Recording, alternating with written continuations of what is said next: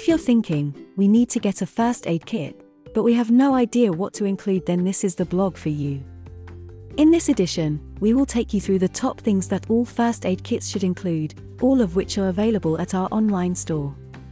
Over 400,000 people experience a non fatal workplace injury each year, with many not reporting due to a lack of suitable first aid equipment in the workplace. Well, listen up, businesses, because this is the guide for you.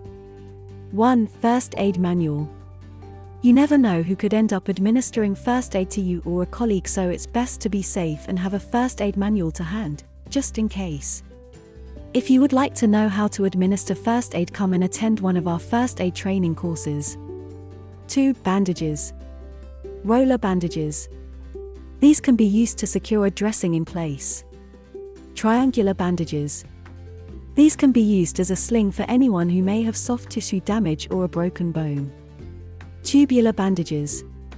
These can be used to hold dressings on fingers, toes, or support injured joints. 3. Disposable gloves. When dealing with a wound, the first thing you want to do is minimize infection. Having disposable gloves will ensure that the wound won't get contaminated. Infection prevention and control is paramount to safety when administering first aid. If you want to know more about this, attend one of our infection prevention and control training courses. For antiseptic solution. This can be applied to cuts, grazes, and open wounds to ensure that the area doesn't get infected then, or in the future. We would recommend antiseptic that is non alcoholic, this is to ensure that everyone will be able to use it regardless of religion, lifestyle, or condition. 5. Wound dressings. Sterile eye pad. These can be used specifically on the eyes to stop bleeding and keep wounds clean. Sterile pad.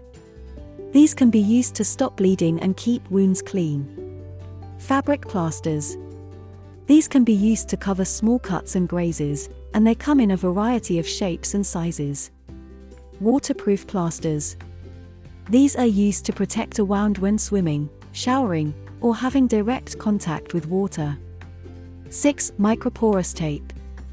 This can be used to secure bandages and wound dressings, so the risk of infection is minimized. You don't want your bandage to fall off after all.